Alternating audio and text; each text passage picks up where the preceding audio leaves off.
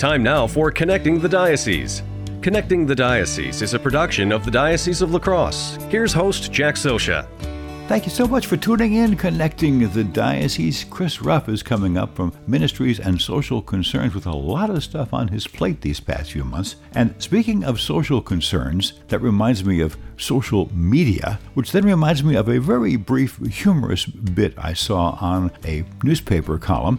The person was saying, for those of you who don't really get Facebook, don't understand what it's all about, you really don't have to be on Facebook or use Facebook to have the Facebook experience. He says, for example, now I'm a slightly older person, I don't use Facebook, but I walk down the street and every time I see someone, I say, I like you, and I give them a thumbs up.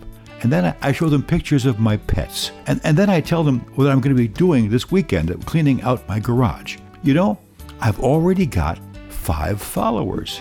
Yeah, two policemen, two detectives, and a psychiatrist. We shall be back with Chris Ruff in just a minute.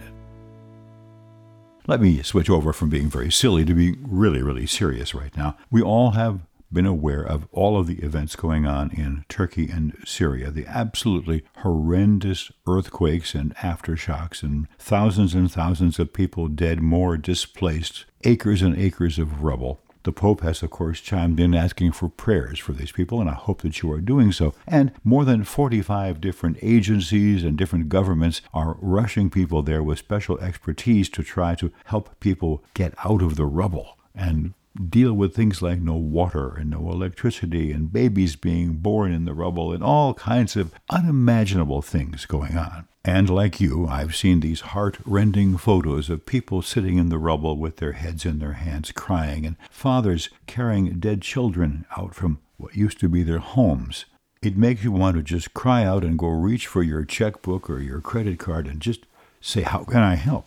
Now, do one thing before you reach out and do your charitable giving that I know many of you want to do. Every time something of this magnitude and even a smaller magnitude happens, there are some people who say, you know, this is a great chance for me to make a lot of money. And basically, they set up a fake charity. They have an appeal that rushes out to you. It could be a phone call, it could be an email. You might even get something in the regular mail saying, You can help the people of Turkey and Syria by giving us this money right now. Call us at this toll free number, give us your credit card, and uh, your help will be going right to the people who need it. Except it doesn't really go to help anyone. In some cases, it goes to overinflated executive salaries and uh, so called costs of doing business, or in other cases, the whole thing is a fraud and none of the money ends up where it is supposed to be. My advice is to stick with charities you've heard of. If you've never heard of them, look them up and find out who they are asking you for money. This way, the needed help will get where it is supposed to be.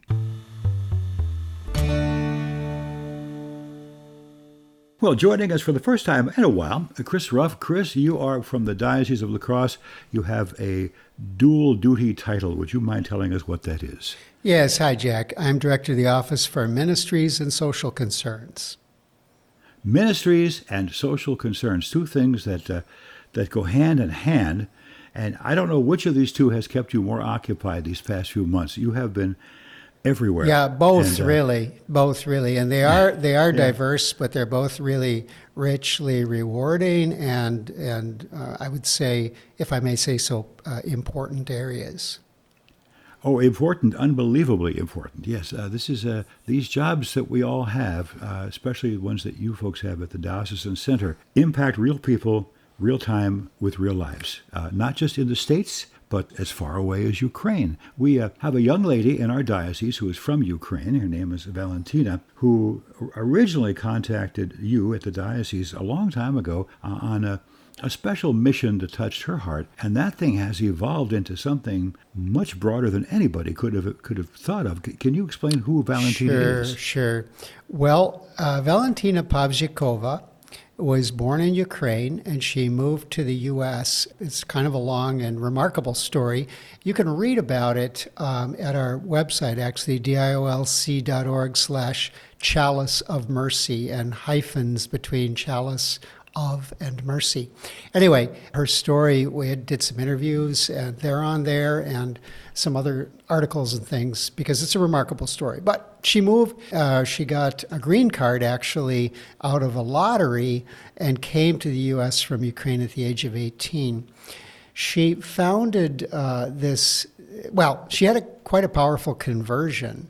Uh, to the Catholic faith, which uh, again is part of that remarkable story. But then she felt a call to be a missionary.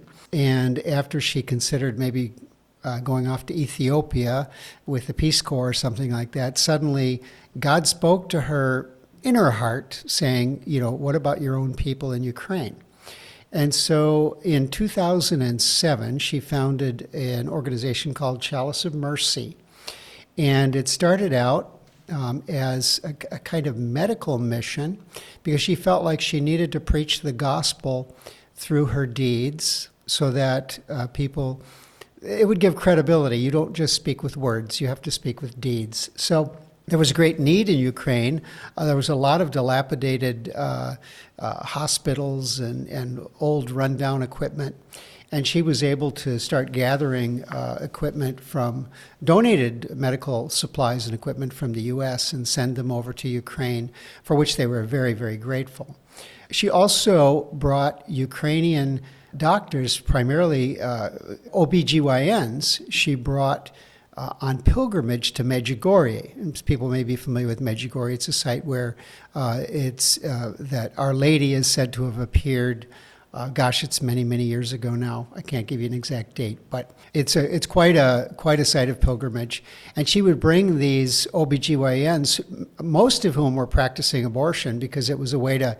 Uh, uh, they they really doctors in Ukraine make very little, and they made extra money performing abortions. It's sad to say, but in post-Soviet. Uh, uh, countries, uh, this was had become kind of a, a normal thing, uh, sadly. But when they would go on pilgrimage, uh, their hearts were touched, and, and through conferences and prayer and whatnot, uh, many, many converted and, and uh, stopped doing abortions. She's brought over 1,500. That, that's, that's just mind boggling. Over 1,500 doctors, again, mostly OBGYNs, on this pilgrimage. Oh, and then there were medical missions that she started to carry out, uh, but I could go on and on let's go right to more recent history, where when uh, Russia really was was starting an invasion into Ukraine in 2014. Um, already uh, take, taking bites, uh, you know, taking Cr- Crimea, but also taking bites out of the southeastern part of, of Ukraine and causing all kinds of problems. Um, but then there was a full bore invasion that occurred uh, in February of 2022, so just about a year ago. And everybody knows about that. And suddenly Valentina uh, understood that she had to really do everything she could to help her homeland.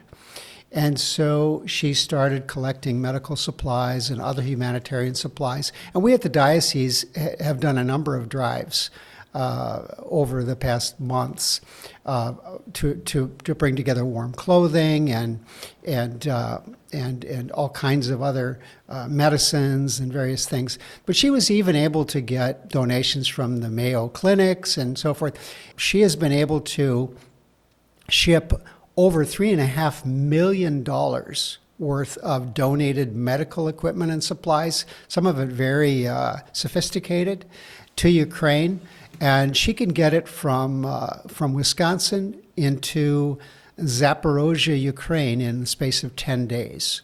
Uh, she's developed a network of partners and volunteers. Since it's her homeland, she knows a lot of people there as well. Uh, long story short, she is her her logistics is second to none, and she is is providing these medical supplies, but also. Uh, much else in the way of humanitarian supplies. And we had a Christmas drive, and we were able to get toys and boots and jackets and all kinds of things too, uh, uh, donated by parishes around the diocese. Bishop Callahan has been a tremendous supporter of the work of Valentina, which really is rooted in Christ and the gospel. So, in in in uh, in grace and the sacraments. She's she's devotedly Catholic, uh, but again, wanting to show, preach the gospel, not just in, in, in the heart and in, in words, but in these amazing deeds that she's able to accomplish. It really is something that, uh, number one, you think of these events, had she not won this lottery to get here, uh, much of this probably wouldn't have happened. But also because she had all this experience prior to the, the, the big part of the war happening a year ago, she knew the truck routes, she knew the truck company, she knew who she could trust, she knew who she could deal with. And all this fell into place. And if you look at the list of some of the things that were needed, yes, uh, high end medical equipment, all kinds of things, but also a tremendous number of things like tourniquets, mm-hmm. just sim- simple things that, right. that are needed on a battlefield. Uh, it is, uh, you get a real uh, better understanding as to what's going on over there when you just see what they're asking for. Right. And, the fact that Mayo Clinic and others have trusted her with literally millions of dollars of equipment because no one else knew the territory. Well, there's really no one else around here. That you're absolutely right, and and she had a sense that God was kind of now in hindsight that God was preparing her for this moment to arrive, and like you say, laying all the groundwork. And I think to meet her is to realize um, you've met someone really quite extraordinary. Um, you know, I I, I, am a little sheepish to say, but I, I, would almost compare her to a Mother Teresa type of figure. And uh, it's just, there's just, she radiates uh, a goodness and, and a devotion that is just evident when you meet her. So I'm not surprised that even people at the Mayo Clinic uh, just kind of thought, wow, okay, we're, we're, we're going to do this because this is something really special.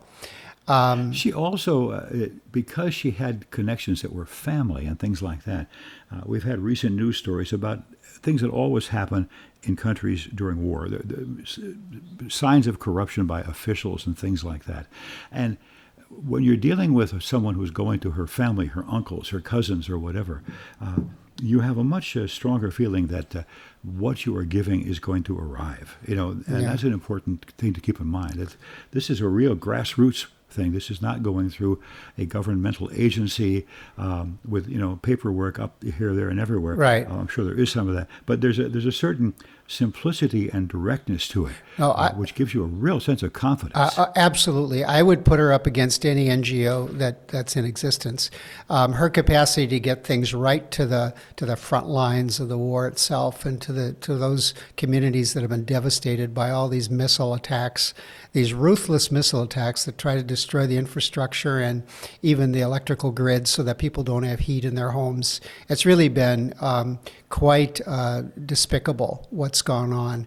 But uh, these attacks uh, from from Russia on Ukraine, but um, she, being Ukrainian born, she just her heart is is just completely locked in on, on these people that are her people. So uh, she knows them, as you say. She knows how to get things done, and she has this really deep heart for it all for obvious reasons.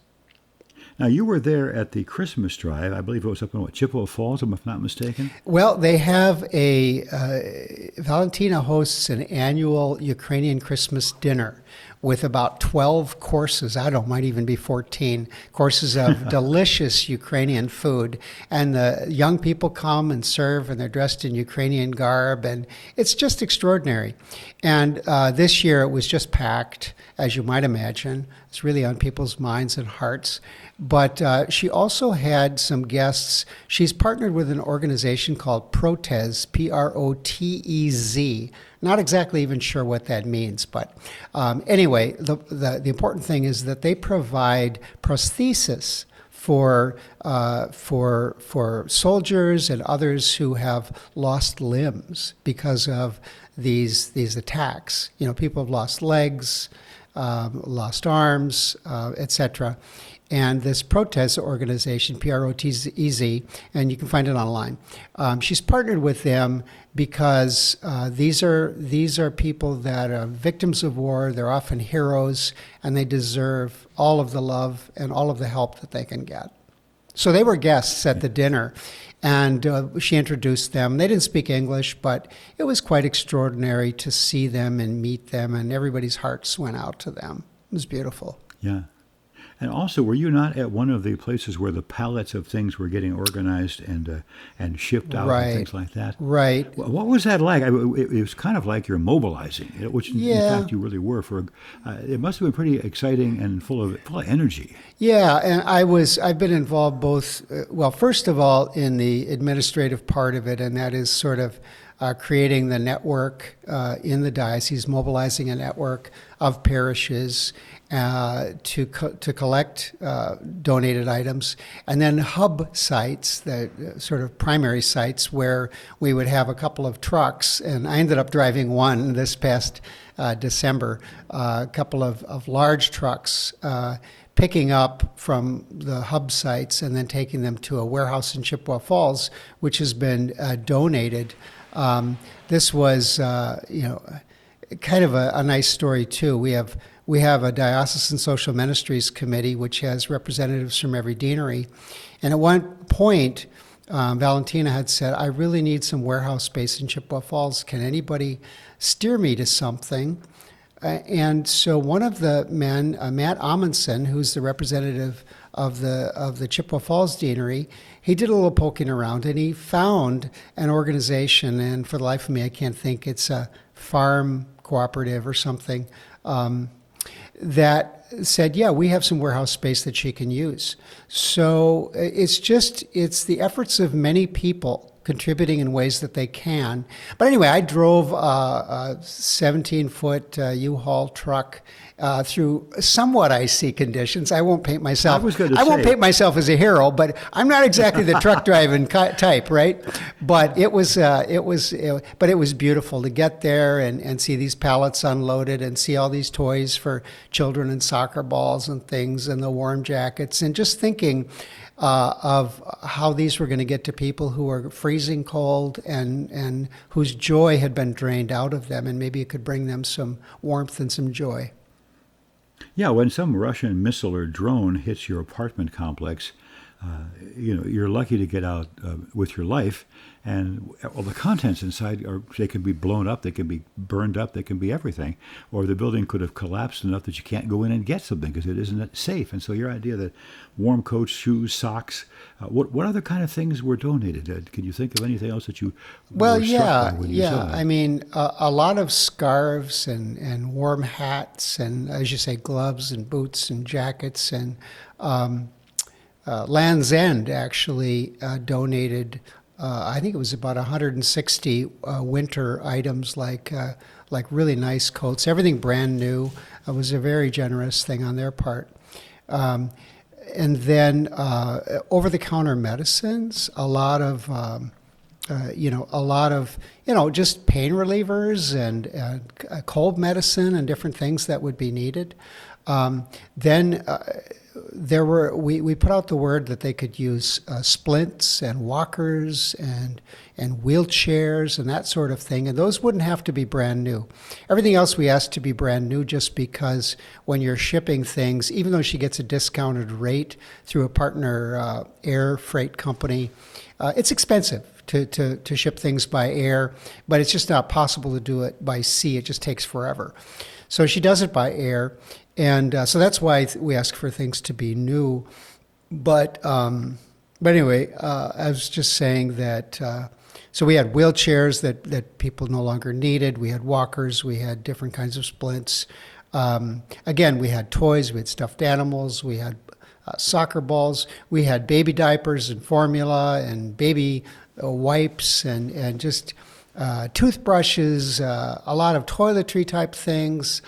Um, you know, the kind of stuff you'd think you'd want to be uh, dispensing at a warming center, let's say. Catholic Charities uh, had some things left from their Afghan, uh, from their efforts to help Afghan refugees, like a lot of the soccer balls came from Catholic Charities and a lot of other donated items. So it was beautiful to see uh, Catholic Charities dive into this as well and, and donate. So again, a lot of the things you might give out for warming centers and such, I mean, they're battling cold and and and uh, and medical conditions and things. So it's a lot of the same kinds of things.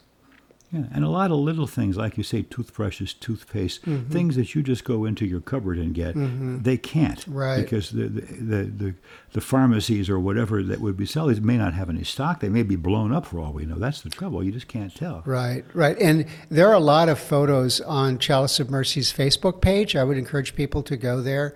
Uh, there are a lot of uh, photos of, of people receiving the aid, um, and it's, uh, it's just beautiful to see the smiles on their faces and sometimes the tears. Uh, these things are so precious to them, and they're- again, they're second nature to us, but they're precious to them. By the way, I should mention, and I should have uh, actually earlier, but Valentina was the cover story on the December issue of Catholic Life magazine. And uh, people all across the Diocese of La Crosse get that magazine. And if you haven't read it already, you should read it. It's a beautiful story with a lot of uh, wonderful photos uh, profiling Valentina and the work of Chalice of Mercy. There's also some videos that you shot earlier on when she was first here. Um, uh, from you know a couple several years ago now when Right. no one would have expected in their wildest dreams that she would be doing what she is doing today and so it's really neat to see these pictures of this you know young lady who's several years younger and you know just kind of like starry-eyed and getting things going.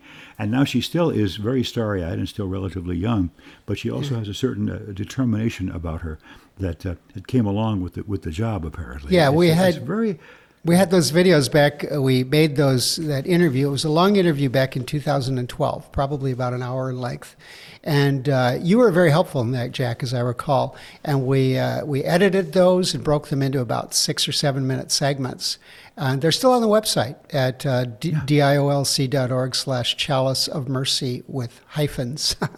they're still there. Well, this is something that uh, uh, you know our, our archives should be hanging on to because this is number one. It's important right now in the here and now for the people involved, but for people in future generations, uh, maybe 50 years from now, 100 years from now, uh, even just 20 years from now, when hopefully this will be settled, uh, can look back and see what the good people in our area did. They pitched in, and, uh, to, to, and it, we're, we've always talked about how generous people in the not only the, the La Crosse area but the general diocese are. I mean, I told stories so many times about uh, blood drives that they thought were going to not work out well because there was a winter storm for some little girl, and in the middle of a winter storm, when it was really bad, so many people would show up that they have to go back and get more collection kits from the hospital.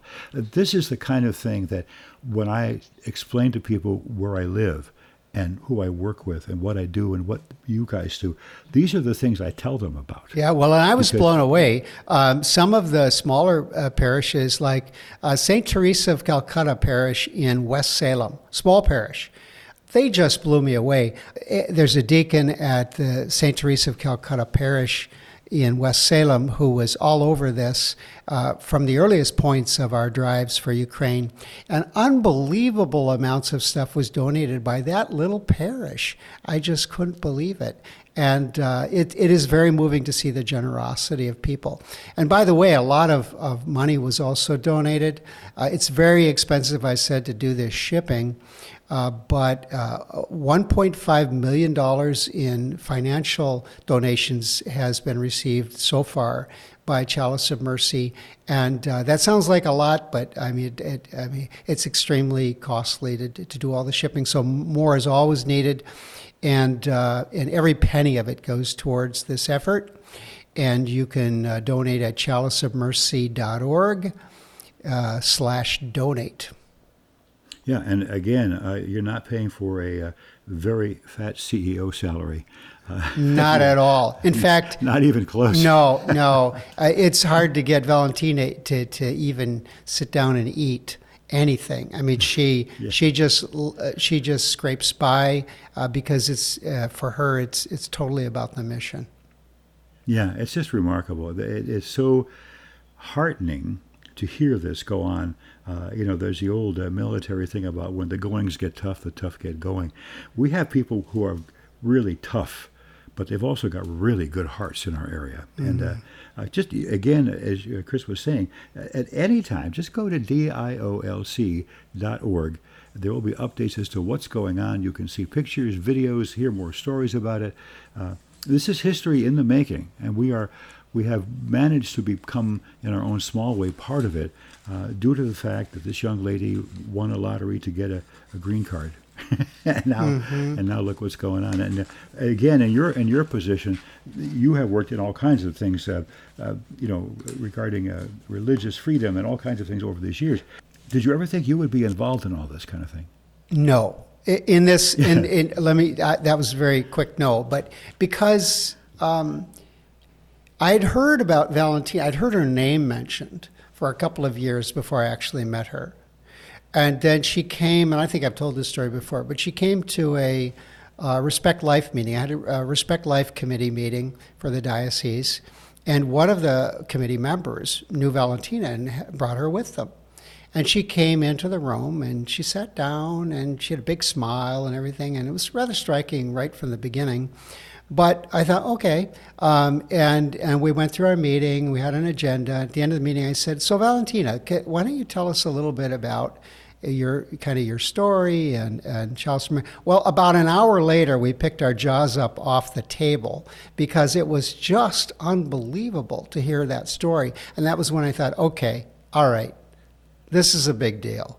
I've got to interview this lady. We've got to get this. We got to get tracking on this because this is something extraordinary. Um, and ever since then, it's just been proven more and more to be exactly that. And again, Bishop Callahan and, and the Diocese of La Crosse has been a tremendous uh, support to this mission. Mm-hmm. Yeah. But again, uh, 10 years ago, someone said, Chris Ruff, uh, I want to tell you that in December of 2022, you're going to be driving a 17 foot truck full of aid to Ukraine over icy roads you would have said, uh, what, what are you smoking? yeah, you know, yeah. Possibly you, you so. Never, yeah, you just never can tell where God is going to put you into yeah. action. I feel and, uh, privileged. I feel privileged. Well, this thing, is a yeah. chapter in my in my life that that that you know is a is a is a milestone. Um, I again, yeah, I would not have ever foreseen this, but I thank God for it uh, because it's been a great, great blessing. Yeah, and look at these folks at Catholic Charities who got basically called up by the government saying, "Can you help these refugees coming from Afghanistan?" Oh, that's you know? a whole other story that they t- oh, that, that they I'm sure they've told, and if they haven't, they need yeah. to on your show yeah, because yeah. our Catholic Charities is is extraordinary, and uh, I'm on the board for Catholic Charities, and I, I I'm quite aware of the wonderful work that they do and try to collaborate in every way I can, and it's exceptional. Yeah, we have them on fairly frequently because as the seasons change, so do their roles change. I mean, pretty soon we're going to start worrying about the April 15th power cutoffs. You know, there's always a challenge ahead of them, and there'll be more challenges going on with Ukraine. We have absolutely no idea how long this is going to go on, or if suddenly one day uh, Putin is going to suddenly wake up perhaps not being around, and things will stop, and then I don't know what's going to happen. I mean, uh, what what can Russia do to say to Ukraine, "Gee, this was a really stupid idea"? You know, I don't know what they're going to do. But again, that's not my department. But yeah. at the time, for the, we just help the folks who are in the way right now. Yeah, yeah, it's it's so hard to predict uh, just what the future holds. But I think uh, Valentina's attitude is, I, I don't I don't need to know the future. I need to act now. Yeah, that's a very good way of thinking about it. Very good. Chris, this is a good story so far. Uh, this is one piece of what's been happening with you over the past several months. What else have you got on your plate right now? Well, you know, one of the things that's uh, really uh, been big in the last year was, of course, uh, this was back now in June when the Supreme Court uh, overturned Roe v. Wade. So uh, suddenly, you know, something we'd worked for for 50 years happened. And that made this January 22nd, the anniversary of Roe v. Wade, a time, an anniversary. It typically had been an anniversary of great mourning. And in some ways it still is because so many have died. Um, over 64 million unborn babies have been killed. Um, but now it's it's a time. January twenty second was more, and if you saw any of the scenes from the March for Life, we didn't have buses going this year. That didn't that didn't work out for our diocese. I think next year is a strong chance we will. But um, but uh, seeing scenes from the march, um, it was jubilation that, that Roe v. Wade had been overturned, but so much work yet to do. And that was the mantra there's so much left to do. As long as there are states now that are doubling down on abortion as a, a reproductive health. And it's it's sick and it's sad, um, but there you have it. And so th- there's much work to be done. Um, one of the things that we've been real cognizant of is, of course, in Wisconsin, abortion, because of the overturning Roe v. Wade in a previous statute, abortion is illegal, except to save the life of the mother. So um, that's, uh, I'm, I'm, I'm, we're fortunate as a state to be in that position. Um, but what it means, too, is that there are women who maybe are in crisis pregnancies who, who really need us to reach out to them.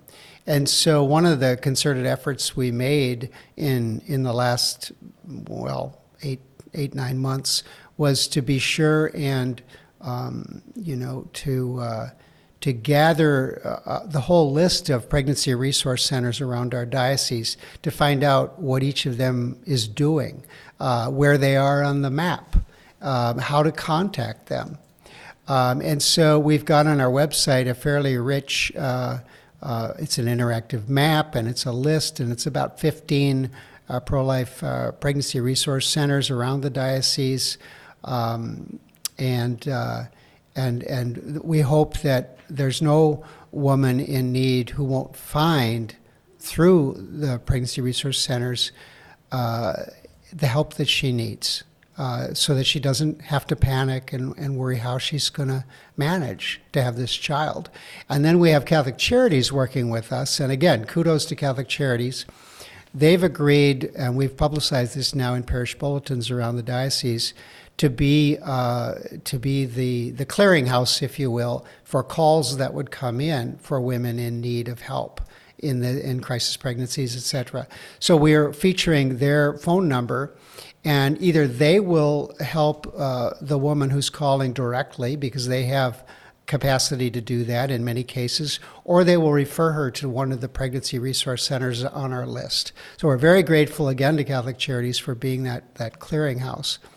The other thing that we've uh, done is we're, we're recognizing that with the Dobbs decision and the overturning of Roe v. Wade, there may be many more women who um, wonder now if they've had an abortion, hmm, the, is was that really wrong? And and they may be feeling a kind of remorse that that's been kind of dormant for many years or for however long, and they they need they feel a need to be healed, to be forgiven, uh, to move forward. Um, and this may not be just women, but also men who are uh, involved in abortion decisions and, and so forth, or parents or siblings. And uh, so we've uh, relaunched uh, something called Project Rachel Ministry in our diocese, and we've been publicizing that in all of the bulletins. Uh, a phone number that people can call. We have a couple of ladies who are uh, very experienced in the in the Respect Life movement and very compassionate women who would uh, beautifully respond to any calls for help. Uh, very caring hearts, never not a judgmental spirit at all, but just what can how can we help you to heal? Um, and that number, I'm going to give it right now. Uh, people can call 608 860 6698, or there's a toll free number 833 373 4400. And uh, if you don't reach one of these ladies live, uh, there will be a, a, voicemail inviting the caller to uh, to leave a number if she would like to or he would like to be called back. And uh, we have a, a, a, good number of Catholic therapists that are on board to help women in these situations. That, that could be referrals. We also have a number of priests who uh, have uh, have sort of, shall we say, signed on to be um, maybe first line of, of spiritual uh, uh, directors, confessors, etc., for women who find, or men, who find themselves looking for healing and forgiveness. So we have resources in place. We've been working on this. I'm very excited about where we are with Project Rachel Ministry. And uh, you can see it also on our website. You can, you can see this information, uh, the phone number, etc at uh, diolc.org slash respect hyphen life. And it's there at the mm-hmm. top. So, you know, I, yeah, yeah, you, you are you are doing additional things uh, for all the needs coming up. I am wondering, and I don't know what organizations would be involved in this nonprofit government. Who knows what? Uh, on one hand, you would love to somehow uh, streamline or make it easier to adopt. And on the other hand, you don't want to make it something where there's no oversight whatsoever. Uh, do you have any information on that? Is, I know the adoption process is both expensive and, and time consuming. Mm. There could be a greater need for adoption in coming years. I'm just wondering if uh, anybody is giving any thought as to how to, to make that system better. I don't really know. I have no idea. Well, we have, uh, we have the resident experts on adoption in uh, in the diocese through our Catholic charities. They are second to none uh, with regards to adoption and with uh, birth parent support. Whether a, a, mother decides or mother and father decide to keep a child, or whether they need to put the child up for adoption, whether they see that that's the best choice. Catholic Charities uh, is adoption services is there to be a support to them. I'm so proud of the work of Catholic Charities in this regard. So I would just refer people to Catholic Charities to learn more about the adoption process and just what, you know, what assistance might be out there. I can't speak to it with any uh, great expertise, but they definitely can. I don't have the phone number handy for Catholic Charities, but uh, if you look up Catholic Charities of the Diocese of La Crosse and you call the, the main number, they can certainly refer you to their adoption services program, which is which is nationally recognized. It's it's fantastic. Yeah, yeah. I just uh, it seems like there's a waiting list, and uh, you, you want it to to be shorter so that everybody who wants to adopt a child can have one. At the same time, like I say, you can't go about it uh, in a very cavalier fashion. So it's it's a tough one. It really is, and I'm sure the folks at Catholic Charities can probably fill in the blanks for me a little bit more. Absolutely. What else is on your plate these days? Well, um, a couple other things I might mention. One is that we, uh, on the ministries side, we talked a bit more. We talked really exclusively about the social concern side up to now. On the ministries side, we have our, our deacon formation program in which we, we form men for the diaconate for not only for our diocese, but for the Diocese of Madison and the Diocese of Superior. So we're kind of a seminary for, for deacon formation. Um, and that's going extremely well.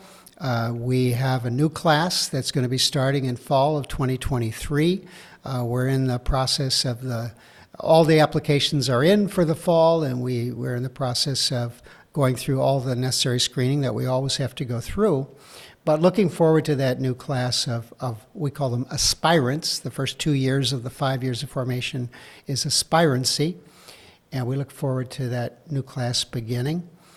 Um, we also have our Lay Formation Institute, which is a two year program of, uh, of deepening of, of faith formation of active laity throughout the diocese. Uh, these folks uh, meet one weekend a month from Friday night to Saturday early evening, nine months of the year, September through May, for two years. And they have uh, classes uh, in a whole variety of topics from sacred scripture to Vatican II to the the the the, uh, the main pillars of the catechism and on and on. We've got a tremendous uh, corps of teachers for that. And I find that people who go through the Lay Formation Institute become beautiful examples of, of light and uh, we call it salt and light and leaven, if you will, in their parishes. They, they bring back to their parishes, um, uh, they're on fire with their faith. And whether they're working with our CIA teams uh, for people who want to enter the church, whether they're uh, catechists uh, doing religious ed, uh, or whether they're just active moms and dads in a parish that just say, you know, I want to go deeper in my faith. I want to learn more than what I learned in school. Uh, if I learned if I learned very much, um, and the Lay Formation Institute provides that, and uh, we're just uh, it's one of the most enjoyable things on my plate. We are recruiting now for a new class. Um, people who might be interested and want to know more can go to uh, diolc.org slash lay formation with a hyphen between lay and formation. All the information is there on how you would enroll. Again, classes will be starting in September 23. It'll be another two-year program. Uh, we've been meeting at the Diocesan Center for the most part. We're still looking at options for the future. We, we've got an ongoing process that's working very well. Yeah, the one thing that might surprise people, especially if they are not Catholic or maybe just tuning in, is that the Catholic Church, especially the Diocese of La Crosse, takes a great deal of effort. Whatever position you are in, whether you're in the pews or wherever, are you understand what's going on. RCIA, which is moving into a final phase as we get closer and closer to Lent, uh, really tells people what the church is all about. Lay formation, you want people who are informed with facts, not opinions. And deacons, they are so ingrained in all the parishes uh, at this point, uh, being very, very uh, necessary, that you want them to fully understand um, what the Catholic Church is about. This, this is none of these three different programs are are casual kind of uh, fluffy things. They're things that are, are uh, informative. They can be fun many times, but they're also, you, you walk away really knowing things when they're all done, which is a, a really good thing where you get to see that uh, you folks take extreme pride and uh, extreme care in, in educating these people with what the church is all about. And, and that, frankly, is a lot of work. Well, and it's, it's, uh, besides information to uh, to deepen one's faith uh, in terms of understanding, there's also there we have mass together, we have liturgy of the hours. There's this building of a community of faith that goes beyond uh, just what's being learned in the classes, and so it's really a kind of, uh, if I could use the word, uh, holistic sometimes that's a goofy sounding word, but it's it's a whole person experience. So it forms the mind, it forms the heart, it forms a community. So when you bring that back to the parish, you kind of you're bringing back a sense of this is how it can be. This is how the faith can be lived together with other people, where we're excited and and uh, where our hearts are really on fire with the faith. And then you want to you want to uh, foster that wherever you are in your family in your parish. And this is the dividend that it pays then for for pastors who send their folks through the Lay Formation Institute. Yeah, it's quite a bit. I, I, again, yeah, you know, people are probably saying, how many different departments are there for this? Well, we're talking to one of them. Mm. you know, it's keeping you busy. You have more stuff going on. What else have you? What else are you doing now? Well, a lot of what I do is is collaborative. Um, I've got some of the best colleagues you could possibly have. Um, so I've been working with uh, Anne Langford, Director of Catechesis and Evangelization, uh, Chris Carstens, uh, Director of the Office for Sacred Worship, uh, and others uh, to uh, on something called the Eucharistic Revival, and that would probably, you know. that would probably require another whole hour to kind of talk about everything that's entailed in that. But basically, the U.S. bishops had called for a three year period um, uh, of Eucharistic revival, which started back on Corpus Christi back in June of 2022. And it's going to run all the way through uh, June of 2025. So that's a long stretch. And the idea is to um, reawaken, to deepen, uh, the, the, lived experience of Catholics uh, in regards to Jesus and the Eucharist. And that the Eucharist really is at the heart of our life as Catholics. And sometimes we're numb to that. Sometimes just by force of habit, you know, going to Mass Sunday after Sunday, maybe during the week. And it, it can become a kind of routine, and we, we forget the, the extraordinary miracle that's taking place that Jesus Christ, body, blood, soul, and divinity, is coming to us and wants to be united with us in the Eucharist. So, this will be a three year period. It's marked in, in various ways that we're in the diocesan year. Then there's going to be a, a year of the parish, and there's going to be a year of going out on mission. Um, and all of that's going to unfold as, as time passes. But what's happened recently in our diocese is we had, we called it a Eucharistic Revival Summit. Uh, and this was on January 14th.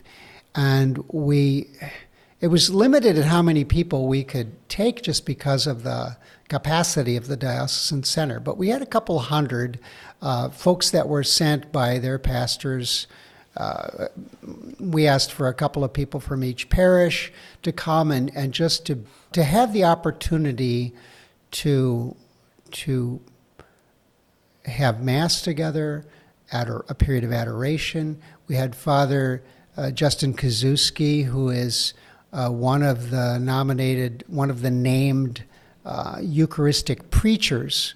There are some around the country that have been named by the USCCB to be Eucharistic preachers. Uh, Father Kizewski being one of those, one of our own diocesan priests. He gave a beautiful reflection during a time of adoration.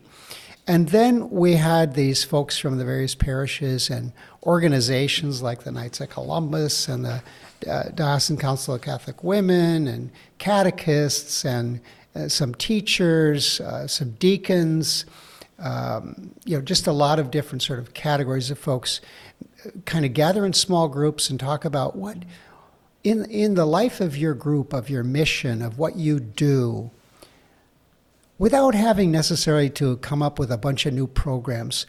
If you looked at what you what you are and what you do through the lens of the Eucharist, what difference would that make? How could you enliven the experience of your organization, of your parish, etc., uh, just by bringing a, a, renewed focus on the Eucharist. So, what we didn't want to do uh, in this, and, uh, Anne Langford and, and, and uh, certainly Bishop Callahan and, uh, and, and Chris Carstens, myself, were all cognizant let's not create a bunch of new work that we people bring back to their pastor and say, "Oh, we got a bunch of new stuff for you, Father." And it's like, "Oh my, more stuff from the diocese." Um, let's just try to reinvigorate, to re-enliven our who we are and what we do already. And yeah, maybe there's a new program here and there. Maybe there is. Maybe there's a new study component or something. Sure. Here, what I seem to be hearing, uh, it, it, reminds me of some old television commercial for something that has been around for a while. That they said, "Experience it again for the first time." that that's right. That's a good way to put it. That's a good way yeah. to put it. And we we have a website, and it's still in development. Um, it, that is to say, we keep adding things to it.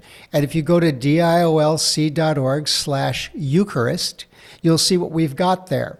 And we've got ways for people to, to get more education, ways for people, ways for leaders to see things like how do you organize a Eucharistic procession if you want to do that. Uh, what's a parish? What could be a parish uh, manual for how some things you might want to do at a parish? Uh, well, just different things like that for leaders, mm-hmm. and then we'll have prayer and devotional uh, stuff on on another tab. So if you go to diolc.org/eucharist, you can see what we've got there and know that there's going to be more more coming. Sure, sure. Just a few weeks ago, with uh, Pope Benedict's passing, uh, I was talking with Bishop Callahan on the air, and he talked about read at least the first book of uh, uh, Pope Benedict's book on Jesus Christ, and I got a copy of it. And boy, I'll tell you, it, uh, if you want to read something that is not terribly inaccessible, it's quite accessible, but it's really some deep thinking. Uh, that's also just a tremendous place to go look. When he breaks down the Our Father line by line, uh, you, you experience it again for the first time. Absolutely. Now, Pope Benedict uh, the Sixteenth was was one of the brilliant minds in the history of the church. I, I, would go so far as to say that. And anything he's written, and certainly the books on Jesus of Nazareth, are amazing, and beautiful yeah, to read. Really and but I, I guess I would just kind of conclude this part about the Eucharistic revival to say that it's been an incredible blessing to work collaboratively. And really, Anne Langford, in many ways, has taken the lead on this Eucharist revival effort. Uh, but uh, Chris uh, uh, Chris Carstens with Sacred Worship, you can imagine how important that is for this. Yeah. And I have, have worked closely with her and, and all of the diocesan curia, looking at how we can make this something special. Uh, with with the tremendous support of Bishop Callahan, who celebrated that that mass um, on January 14th, and who is you know really enthused about about what this can mean mm-hmm. for the church and the diocese and around the country. This is a national revival, okay, a three-year revival. Mm-hmm. This isn't something coming from the Vatican. This is not international. So it's it's kind of a, an interesting thing that our U.S. bishops have said. With all of the skepticism about the real presence of Jesus in the Eucharist, there are, there are way too many Catholics who who just don't believe Jesus is in the Eucharist, uh, body, blood, soul, and divinity. They just think it's a symbol. Um, we we need to get recentered, and uh, so this is a beautiful opportunity, and it will unfold, and there will be hearing people will be hearing a lot more as time goes on. I'll be talking to more to Bishop about that too when I catch up with him the next time that he's on.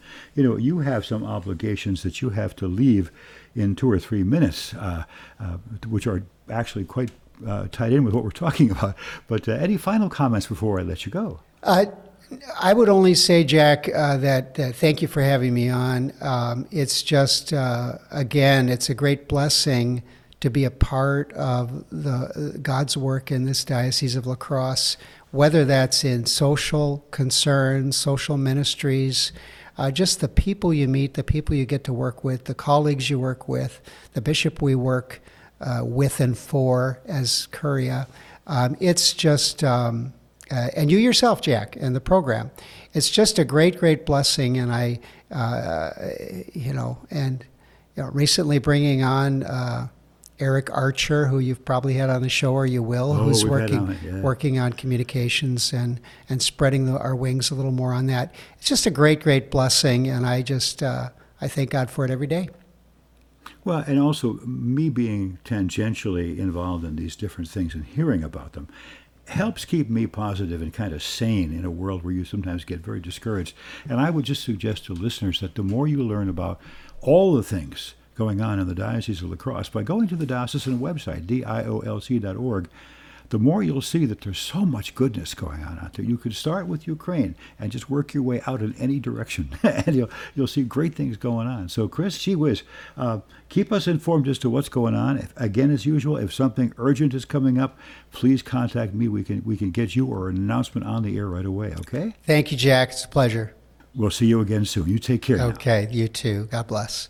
That was my talk with Chris Ruff from the Diocese of La Crosse. We recorded this just a day or two before the big earthquake in Turkey, which is one reason, of course, why it wasn't mentioned. But I can guarantee you that as more and more clarity comes as to how we can help, I'm sure the Diocese of La Crosse will have more information on their website about aid to Turkey as well. This past week was the 80th anniversary uh, commemorating the deaths of the four chaplains. And again, there were masses in Catholic churches, there were services in all different religions for these four clergy. In 1943, in a troop ship in the North Atlantic, there were four chaplains Father John P. Washington, a Catholic priest, the Reverend George L. Fox, a Methodist minister, Rabbi Alexander D. Goode, and Reverend Clark V. Poling, a Reformed Church in America minister. While in the middle of the frigid North Atlantic, a Nazi submarine torpedoed the unarmed and defenseless ship. It took only about 20 minutes for it to sink into the icy water. During these panicked moments, the chaplains calmly assisted and encouraged numerous civilians and soldiers, offering them their own life jackets as the terrified crowd sped towards lifeboats. When giving their life jackets, Rabbi Goode did not call out for a Jew, Father Washington did not call out for a Catholic, nor did the Reverends Fox and Poling call out for a Protestant. They simply gave their life jackets to the next person in line. The chaplains themselves all stayed behind as the ship capsized and sank again in just 20 minutes. They joined more than 670 of their peers as they perished, reportedly with locked arms and hymns on their lips. Many of the 230 survivors lauded the chaplain's selfless actions. At one point, Petty Officer John J. Mahoney remembered returning to his cabin to find his gloves. Rabbi Goode stopped him, saying, Never mind, I have two pairs, and handed him some. Maloney later realized the rabbi had given him his only pair of gloves. One eyewitness, John Ladd, said, as reported in Columbia Magazine, it was the finest thing I have ever seen or hope to see this side of heaven. As was said at one Mass, they selflessly acted out of faith in God and a need to help others. They were true heroes, and it's important to look to them at a time when so many people are only thinking about themselves. That's the goal of this Mass and everything else we do at this parish. We want to keep the four chaplains at the forefront of people's minds, even 80 years later. Somewhere in Washington, D.C., at a history museum that I cannot recall, there is a life sized diorama of the four chaplains. This is done with them full size, as if they were like a wax museum. And you rounded a corner in this museum, and there was a railing, and you looked over, and here was the edge of the ship with these four clergy on it looking to heaven. It was a remarkable thing to see, and I never thought that I would be talking about it on the radio all these years later. I must have only been an 18 year old kid who just got assigned to Washington, D.C., and was touring the sites. But I'll never forget going around that corner and seeing that and just staring at it and looking at what was going on. If you want to know more, do a search online for the four chaplains. There's a ton of information out there.